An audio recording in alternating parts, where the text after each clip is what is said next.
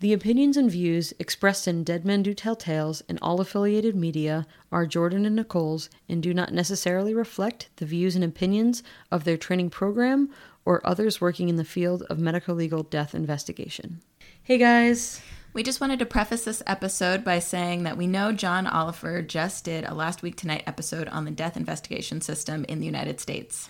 We recorded this episode on coroners versus medical examiners back in April, before John Oliver's episode was released at the end of May. And we think he did a great job, and his summary was way more funny than the episode that you're about to listen to. So we highly recommend watching his episode before or after you listen to ours. And we linked to the episode on our website, deadmendotellpodcast.com. So feel free to click on it and watch whenever you get a chance. Hope you enjoy the rest of this episode. Thanks.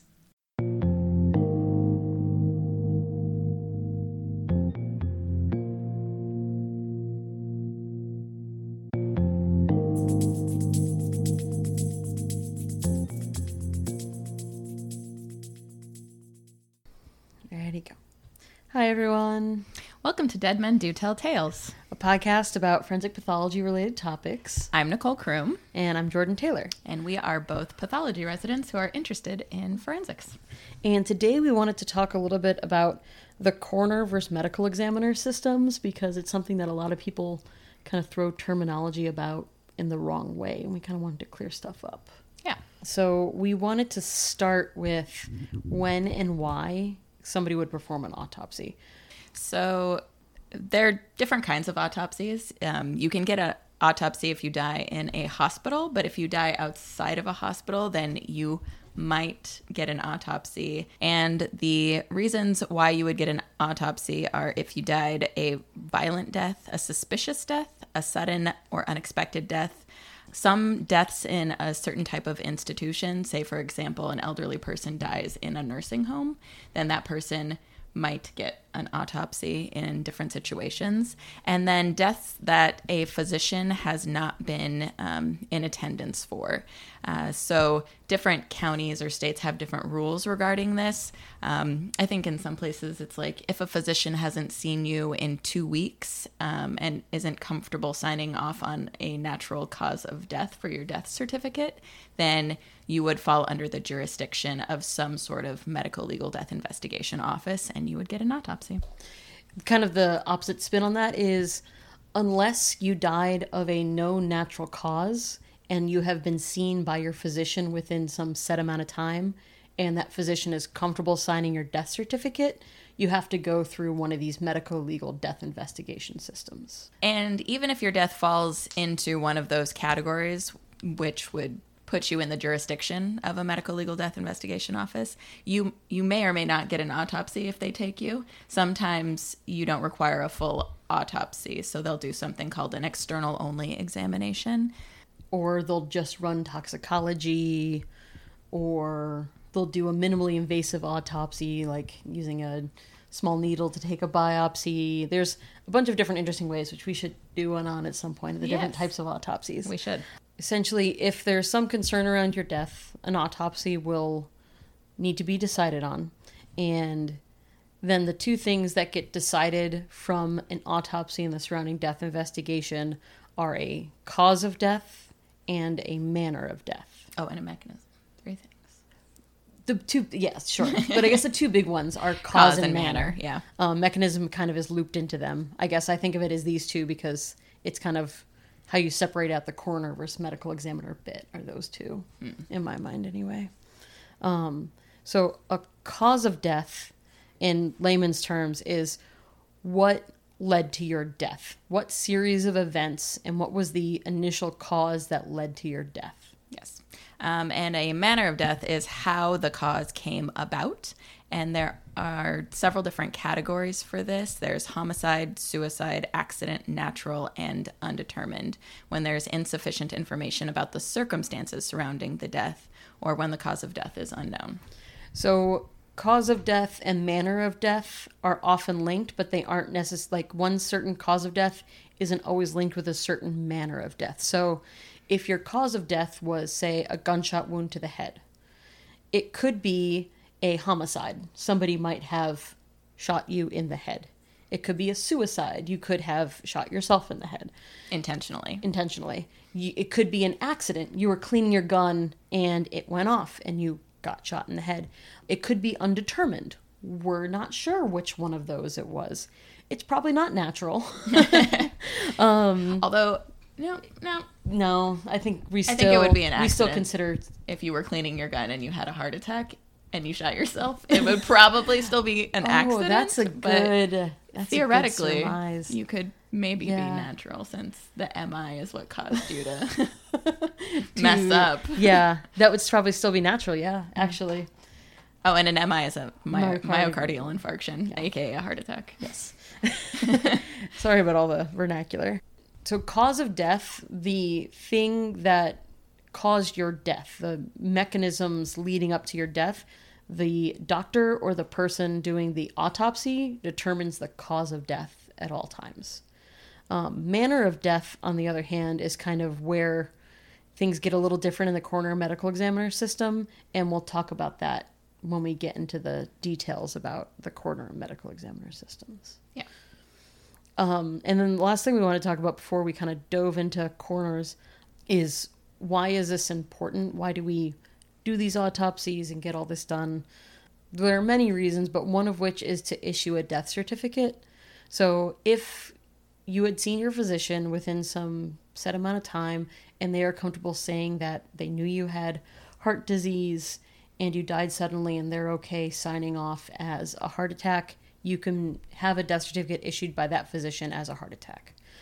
If they don't sign off, either a medical legal death investigation system needs to work together to come up with a death certificate. Death certificates are necessary to put through acts later on. So if you want to have a funeral, if you want to be cremated, if you want to um, move and withdraw money between different accounts, often and understandably, organizations don't quote unquote believe a loved one is dead until they have a death certificate. Um, so, in order to do a lot of legal things, you need a death certificate in hand. And so, now we'll talk a little about the coroner and medical examiner systems. Um, so, every state and sometimes even counties within a state will either have a coroner or a medical examiner system. Every state in New England, for example, has a medical examiner system. But then in states like, say, California, it's county by county. So neighboring counties can have vastly different uh, medical legal death investigation systems. So, like in San Francisco, where we are now, the city and county of San Francisco is a medical examiner system.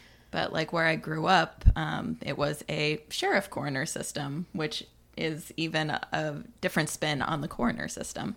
And Nicole grew up a couple, not too far away from here. Yes, in Stockton, California. Shout out Stockton. And even like right across the bay, or right across like any bridge you take from San Francisco, they're all coroner systems. right. It's yeah. kind of like this little like island of medical examiner system and a sea of coroner systems. so, I guess start with coroner systems. Yeah, so the coroner system dates back to feudal England. According to the Coroner Society of England and Wales, the coroner system was formally established in 1194, and it was basically a form of a medieval tax gatherer to an independent judicial officer charged with the investigation of sudden, violent, or natural death and the duties of early coroners were somewhat varied, but in the end, their main job was to investigate deaths that could have potential benefits of revenue for the crown. Hence, coroner. They worked for the crown. Yes. Um, so, for example, they would investigate suicides. Back then, suicide was considered a crime. So, if y- you were found guilty of committing suicide, then all of your goods would be rendered to the crown because you had committed this crime. and it's I love some of the word wording that they had. The phrasing that I read it as was the office of the coroner is formally established to keep the pleas of the crown. like just and then the word coroner comes from the Latin custos placitorum coronae. So Corona, as Nicole was saying, crown, Corner. Um, Not the beer. not the beer. no, Corona. No. Do, is there a crown on the label of Corona? You know, I think there might I think be. there is. Corona, TIL. the drink of coroners and kings. and kings. And through this, of course, anybody that found a body from a death through a sudden or natural cause was required to like raise the hue and cry and notify the coroner to investigate these deaths. In the 16th and 17th centuries, they started to have some coroner manuals start to be written. So before this, there was no real written documentation of what exactly they should do besides these vague outlines. Um, and then they started to have these manuals written. And then in the 18th century, there were specific handbooks written for the coroners and that were distributed. So I don't have the details on these guys, but the fact that it was in, you know, started in the 12th century, the coroner system, and it took literally hundreds of years until the 16th to 18th century for them to start to delineate what the actual jobs are is kind of crazy Yeah. another part these crown officials who had some of these coronial jobs they had financial powers and they also would conduct some judicial investigations in order to counterbalance the power of the sheriffs so when in a bit we connect this back to what the US has some of the the coroners at the time they had control over the sheriffs guarding whatever territory they're in so essentially so the sheriff doesn't have all unassuming power some of the coroners would be able to act against them in some way. That makes sense. No sheriffs of Nottingham. No sheriff's of Nottingham. If imagine if there's a coroner or medical examiner in Robin Hood. Yeah. Well, there was that guy with the axe, at least in the Disney version. What animal, if there was a coroner, would a medical examiner slash coroner be? oh man, what's maybe like an owl? I was know? thinking, I was thinking like, I was the first thing you know. Except then I was like, how do the wings do an autopsy? That's not going to work so well. Oh, you're right. Yeah. The beak's real not hard. very good dexterity with the wings. And Control every single little feather. yeah.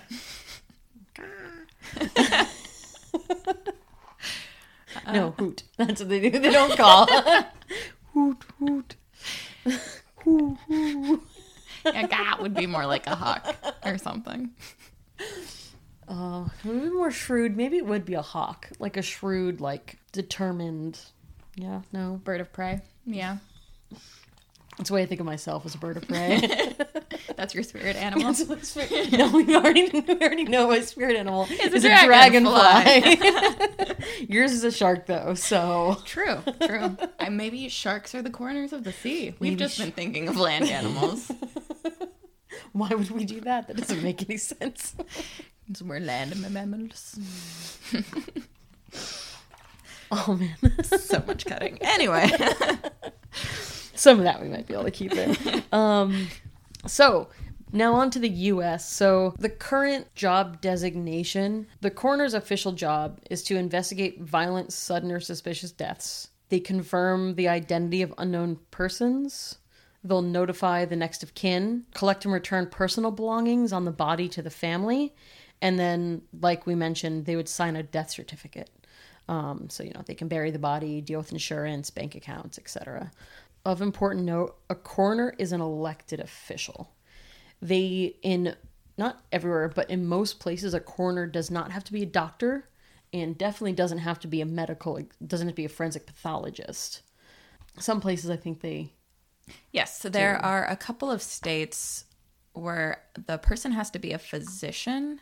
I didn't write down whether they have to be specifically trained in the medical subspecialty of forensic pathology, but there are a few states where the coroner has to be a physician.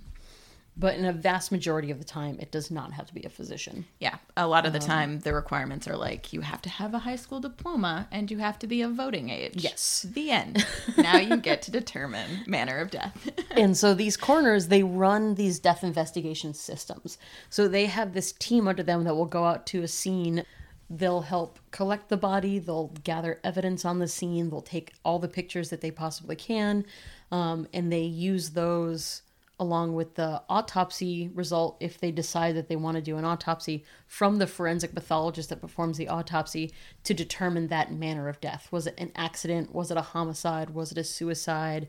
Was it natural? Do we not know? Yes. but this is a person that's not doing the autopsy. They just take the autopsy report and they take the scene um, information And they also determine whether or not an autopsy will be performed. a trained medical professional doesn't even need to necessarily lay eyes on a body. in order for s- somebody to say, nope, we're good. This one doesn't need one. Yeah. Among the US, obviously, since all government changes state to state, county to county, there's some really interesting laws and setups. As we mentioned before, sheriffs often the only person that can arrest a sheriff or do something to a sheriff is the coroner in that county. So And these are still laws that are in effect these are still laws that are in effect today. So, like in Georgia and Colorado, uh, the coroner is the only one that can arrest the sheriff. I think my favorite is Indiana. Um, the coroner is the only enforcement officer who can arrest the sheriff, incarcerate him, and take command of the county jail. and so it's this just really ancient system that's still in play today in some ways that just doesn't like the person that's investigating death can take over the jail like that doesn't like i get the checks and balances thing but it seems like a really odd check yeah. i guess main points from coroner system are it's a very old system it started in in england forever ago kind of made its way into all of the various places that england has taken over aka most of the world um, at some point. Um, and we in a lot of the states and counties in the us still have this system in place. It's an elective official who often doesn't need to be a doctor um, who will investigate death and then decide if an autopsy needs to be done. And then decide the manner of death and sign off on the death certificate. So the forensic pathologist in these cases, um, who is usually a pathologist who has subspecialty training in forensics, will perform these autopsies and then re- report the results back to the coroner. which they may or may not take into consideration when they determine the manner of death. And then one last quick note, maybe last, on um, determining manner of death. The coroner can just decide what the manner of death is if they want to. They can also hold inquests, which is, I think this is also from a really old timey law. Um, they just had one in Mendocino County. It was done in the first week of April, first week or second week of April, early April Yes. and there was this uh, case where there were two mothers that had adopted multiple children and they found the car off the edge of a cliff as they were driving um, down from oregon and in mendocino they drove drove off a cliff into the water. Essentially what this coroner's inquest does is a coroner calls up witnesses who describe to a jury, which is a standard like 12 to 14 person jury, who hear all of the evidence. So they don't get any testimony from anybody that they're quote unquote accusing of anything. It's just this is what the officers found, this is what the forensic pathologist saw at autopsy, these are the toxicology results, this is how the search and rescue went. They just get the bare facts and they decide from those bare facts what the manner of death was. I'm, I'm curious why they decided to have an inquest for that. Right. But But it was interesting that they live streamed it Yes. to the public. So it's they a- don't need to. Oh, they don't have to? They don't have to. So I I don't know where I read this, but it was something about like if they maybe it was the very beginning of the recording. If they don't want they get it's all kept in theory private. There were no reporters allowed in the room. There was no recording allowed in the room except the live stream that the judge had said was okay. Huh. So the only recording was the live stream and then the transcriber. And I don't think I don't know if that has to be made public or not. It doesn't have to be like told to the public in that way. I see. Yeah, and so now we'll go into the medical examiner system. So, the medical examiner system was first introduced in the United States in 1877. It started in Massachusetts, although the first true medical examiner system supposedly didn't come into existence until 1918 in New York City. And I couldn't find why exactly they made this switch in Massachusetts um, to a medical examiner system from a coroner system In New York City Um, or Massachusetts? you know either of them Oh, i couldn't okay. find because I wanted to figure out why they What decided, yeah, like that a, a physician should be the one doing the autopsies, but I, I couldn't find I couldn't find exactly why either. that transition happened. Yeah, so 1918 was when the first medical examiner system, as it currently kind of stands, was introduced in New York, uh, and then forensic pathology, the specialty within medicine, within pathology, within pathology, didn't come about until 1959. So which was not that long ago. right. Um, and then the key points about a medical examiner that differ from a coroner, they 100% are a physician. You have to be an MD or a DO. You have to have pathology or forensic pathology. And often the ones that don't have forensic pathology boards are ones that started doing it very early on when it was kind of hit or miss for people that actually got a forensic pathology board certification and they just kind of worked through for so long that they never got grand- bothered getting it. grandfathered into the system. Exactly. The other important point in this is that so we said a coroner is elected, a medical examiner is almost always appointed. So, you know, the medical examiner doesn't need to keep showing face to the community. They don't have to be nice to people that can be nice is the wrong word. They don't have to act a certain way politically necessarily to keep doing their job well. They just need to run a good death investigation system and perform autopsies in an efficient manner that these cases get out in a good amount of time. Although I was thinking about this, the fact that they're appointed, they would, depending on how long their contract initially was signed for, Yeah. they would have to curry favor with the person that is Yeah. in charge of making Yeah. helping them keep their contract. I mean, realistically, there are politics in everything you do in life, Right. right? Yeah. Um, but definitely less so with a medical examiner than a blatantly elected official. True. yeah, I guess we're getting to that more with the comparing the two. Medical examiner system is much newer, but it has to be a doctor. And the medical examiners do perform the death investigation. So a medical examiner will hire either assistant medical examiners or whatever they decide to call them. I know in Vermont they're called assistant medical examiners, the people that go out to the scenes and take pictures and collect the bodies. They're not necessarily doctors, but they're called assistant medical examiners.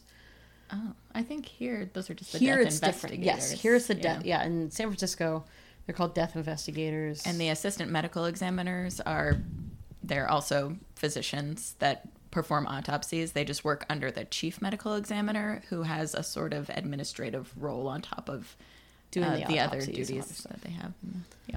Yeah, so they need to run this death investigation system. So that means, you know, making sure they have people trained to go to scenes and take pictures and collect evidence and collect the bodies and bring them back and to have that information that, you know, the medical examiner doesn't go to every scene. Like that's something that, you know, if it's a murder, often the medical examiner will go to the scene. What you see in TV and the movies with the medical examiner going and looking at the body on scene, that does happen. Not necessarily every time, mm-hmm. but for most murder scenes, it would happen. But for those that the medical examiner doesn't go to, they have a team that's trained in going to these scenes that they can collect the same evidence and do the same job and get all the information because the medical examiner then needs to determine that manner of death, Right. manner and cause. And often the circumstances surrounding the death are used to help determine what the manner of death was. Exactly. So yeah, medical examiners they get to run the death investigations and do the autopsies. They are doctors and they're appointed. Why do we have coroner systems? Like why if we can have doctors who can run the death investigation system and also perform the autopsies and combine the autopsy results with what they see on the scene, why does a coroner system exist? Some of that has to do with the oldness of the system, lack of awareness that these two different systems exist, and that there is kind of this lack of standardization of medical legal death investigation across the country as a whole. So, if people aren't aware that this is a problem, then they're not going to do anything to fix it. So, we get this kind of patchwork system. But also, there are certain areas where a coroner system makes more sense than a medical examiner system. And this kind of goes into the pros and cons of the different types of systems. So, really rural areas, right? You have a very large county with a very small population. People with the, you know, the lower population density, people don't die as much. People don't die in suspicious ways as much. And do you need to have a fully licensed forensic pathologist being on quote unquote call in that county and spending the money on that. Not necessarily. So for resource allocation, the coroner system can work very well. Yes. So a coroner can cover that county or a larger area, and then for the times that they do need to call autopsies, they can send the bodies or have a forensic pathologist come to the area to perform that autopsy. And part of that problem is that becoming a forensic pathologist is a very time intensive process. And there's actually a national shortage of forensic pathologists. So the, the commonly quoted number is that there are 500 active forensic pathologists in the United States. And we need two to three times that many in order to cover all of the the deaths that happen in the US which is insane that you know more people want to get into med school and then more people want to get into residencies but we just don't have the resources to you know train these people let alone because there's plenty of jobs out there. Like our future job prospects are pretty solid. We don't have the interest in the specialty there was an interesting stat that came out so between 2008 and 2017 within pathology residency. So this isn't even forensic pathology. This is a step before. This is just in pathology residency. The number of medical graduates who applied for pathology resident dropped 30% between 2008 and 2017. That's insane. Like we lost a third of the people going into pathology residencies in less than 10 years. Yeah. And then once you finish pathology residency and you've chosen a specialty, not that many people choose to go into forensic pathology after that. No. Um, and part of it has to do with the nature of the job. Uh, not a lot of people could stomach the type of work that forensic pathology involves.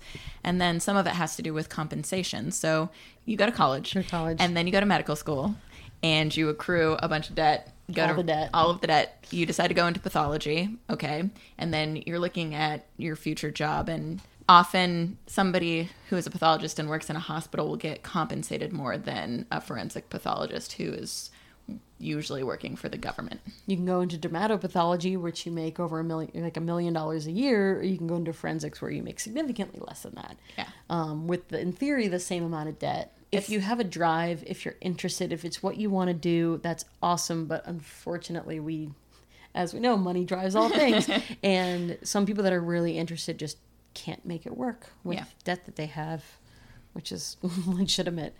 Um, staring at that number Right. every month is the worst as it grows and grows because you can't keep up with the interest rates. Yeah. Like, And there are several organizations that have looked at all of the reasons why we have this shortage and have tried to come up with some fixes. So, one thing that has been thrown out there is some sort of governmental loan forgiveness program.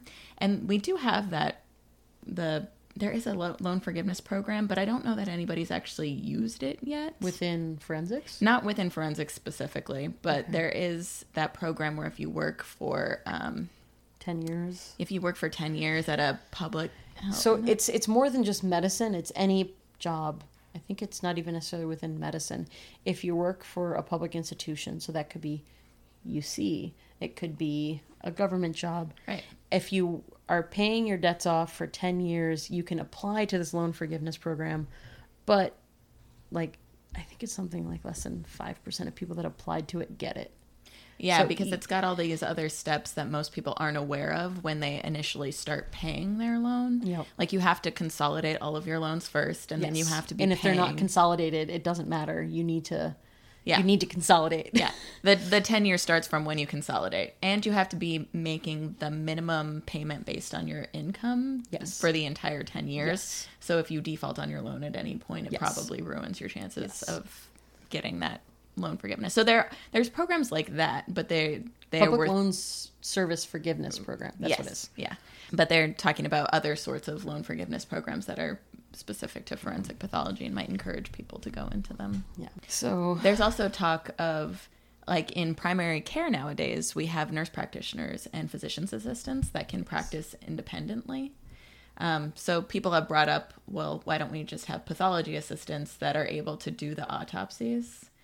Um, and that would help with the shortage. Like you'd have a bunch more people that are certified to do the autopsy. But um, the National Association of Medical Examiners name, they've actually written a position paper about why that wouldn't work.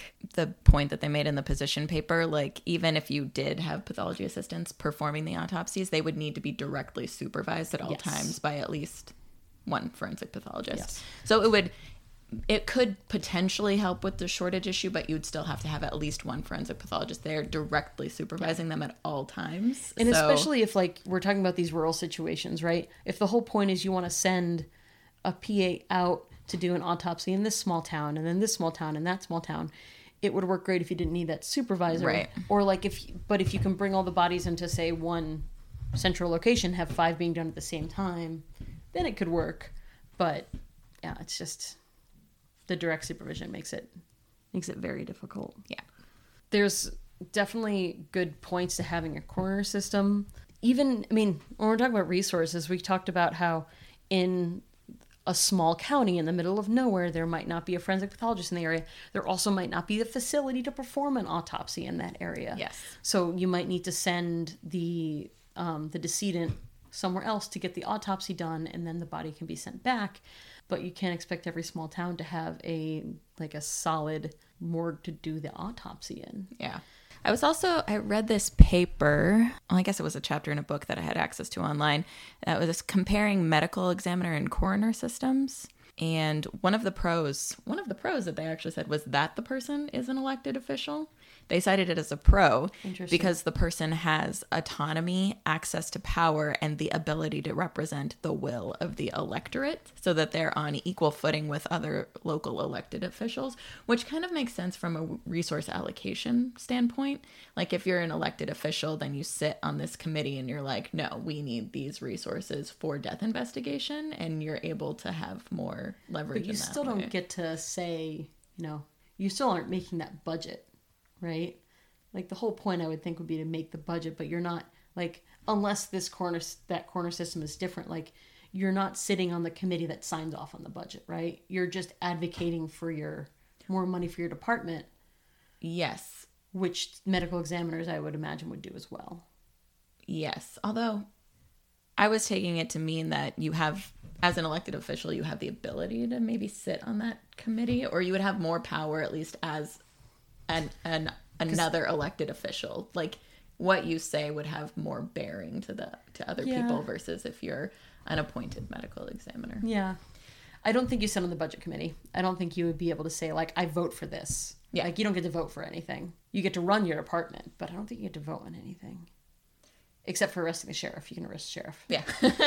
Give me what I want, or I will arrest the sheriff. and and that's actually kind of an interesting point. There was um San Joaquin County, some of the medical some of the forensic pathologists in San Joaquin County were not comfortable with the way that certain deaths were being mannered.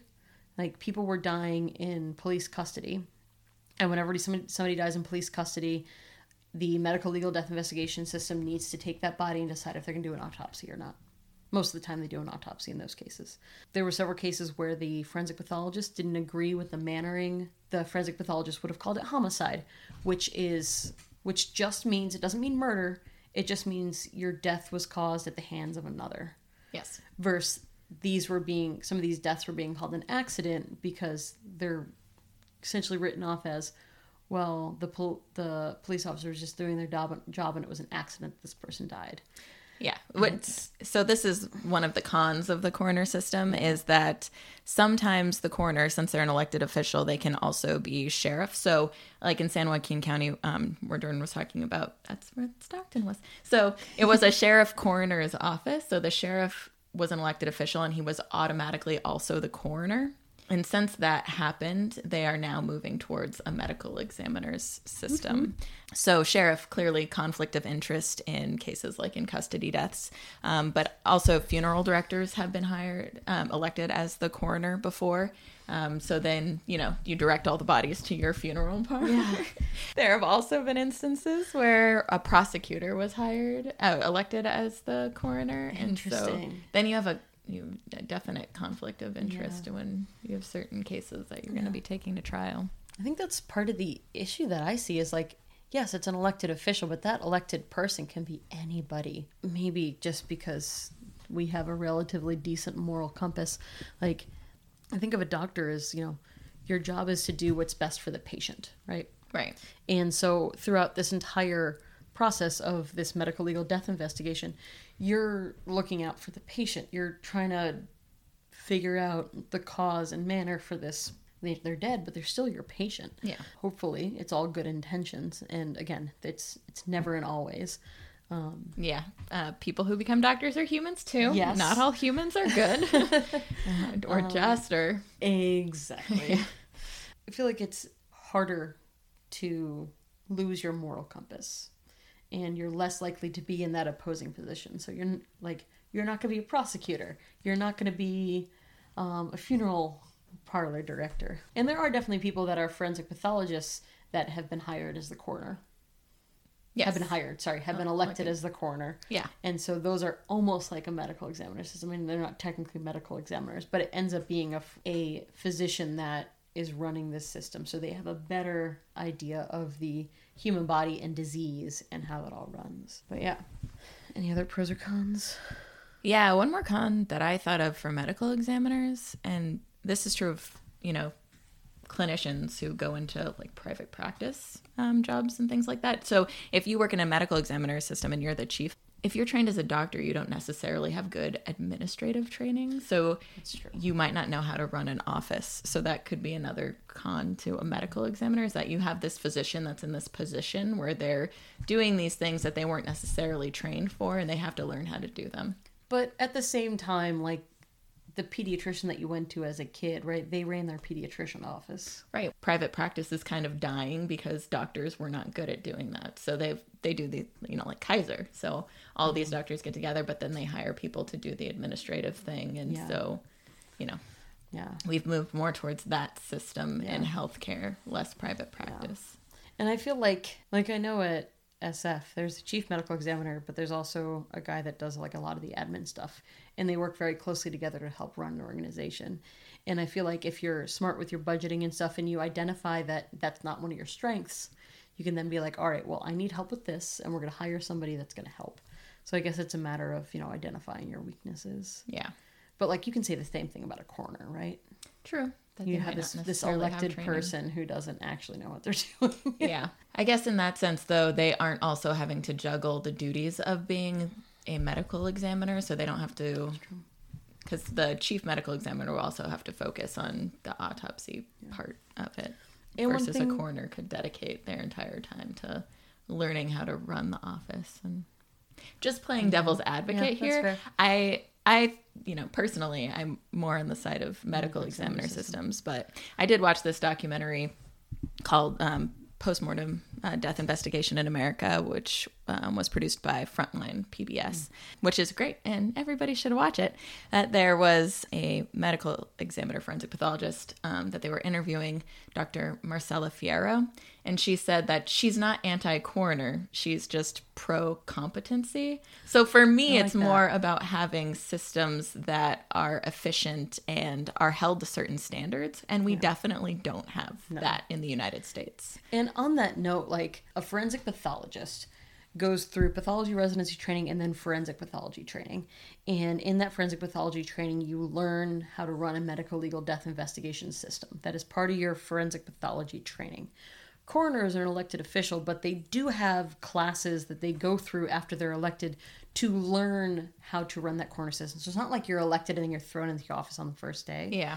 they have various courses online and or in person that you have to go through before you can start acting as the coroner so it's not like they just come off the street and act as the coroner they do get specific training but of course there is the certain amount of like everybody has different personalities and needs to and run thing runs things differently and all that so you know it's not zero but it's probably not as much training or experience at first as a forensic pathologist has i'm sure after many years they have got it down Oh, I guess to that point, there is um, another forensic pathologist, Dr. Randy Hanzlick, and he's done a lot of writing about how um, medical legal death investigation ties into public health.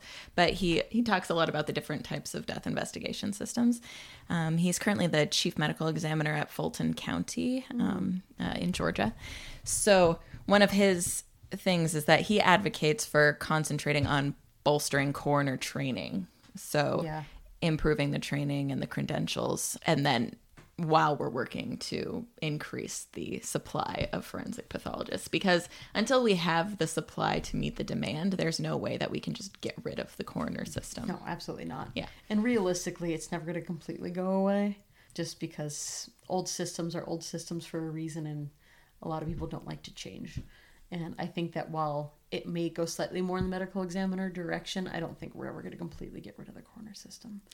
especially if there's nobody that's advocating for Yes. it and it's not a thing that enough people know about to advocate for It's something that there are a very small number of us that are very passionate about it, but we are a small minority. Yes. Doing a pretty important job, but a small minority. yes And then we just kind of wanted to end with diving back into pop cult, pop culture, pop culture.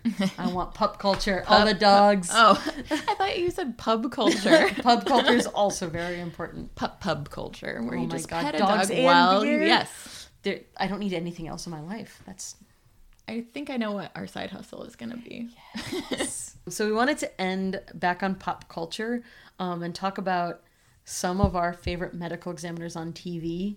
It was interesting when I looked some of this up. It kept listing as coroner slash medical examiners, but for all of them, they were the people doing the autopsies, and the coroner, except in rare circumstances when they're elected and a physician, they're never doing the autopsies. Um, but the forensic pathologists that are on TV, I guess the one that I always think of, and part of this is because I share her name, and part of this is because I am from New England and I was very close to Boston, is Dr. Jordan Kavanaugh, who was on Crossing Jordan. And I mean, I kind of grew up with it, I guess. It came out when I was still in high school, but I just loved it. And like, my grandfather did forensic autopsies forever ago, so I kind of always grew up with it as like in my ear. And then watching, you know, this forensic pathologist working in a city two hours away from where I was. um, and of course, you see them working with the detectives and blah, blah, blah, which is not what happens in real life. We don't get to run around with detectives and interview suspects, et cetera, et cetera. But she was a really, you know, strong woman in medicine and made her points known. And yeah, she had a cool name too. I when I was watching that show, I didn't realize what she was. The first time I realized what the job of forensic pathologist that it existed was when I was watching CSI Las Vegas. um, okay. The older guy, I don't know his name, who plays the for- the forensic pathologist on that show and does the autopsies. Um, but I think the first forensic pathologist that I became aware of that I really liked uh, was Ducky from NCIS. Yup. He was my favorite medical examiner on TV for a long time. He also just has the best like personality. Yeah, and his style is impeccable. Those bow ties, man. those bow ties, and the, I mean the accent doesn't hurt either. Yeah. But more recently, one of my favorite medical examiners on TV is Dr. Ravi Chakrabarti from iZombie.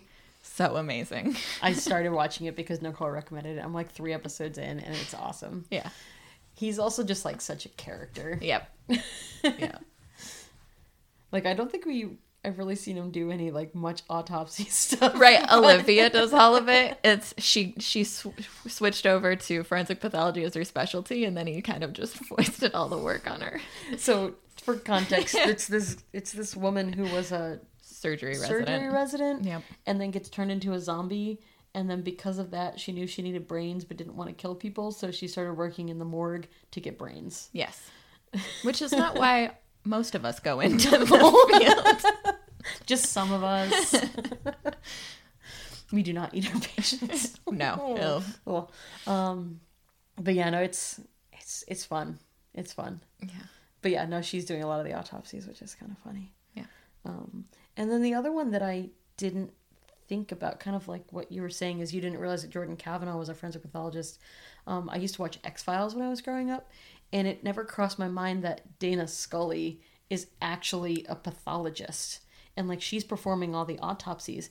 And I was just like, after I saw it listed, I was like, she was a forensic pathologist, um, because obviously she's the doctor that's supposed to, you know, take all these crazy, outrageous claims and prove them to be natural or whatever. Medical examiners and coroners are not the same thing. It's different systems that depend that decide on who is going to do the autopsies. So it's kind of crazy. The U.S. is a big jumbled mess, Yes. but works in most places. Not everywhere, but Yeah. most places. So Schmeeds. So Schmeeds. when you say it all together like that, it sounds like Gollum Schmeagol. Schmo Schmeech. Uh, so if you liked this episode and our last episode, please remember to rate, review, and subscribe. Um, we have a website, deadmendotellpodcast.com, and we link to all of our sources that we use in each episode that we post.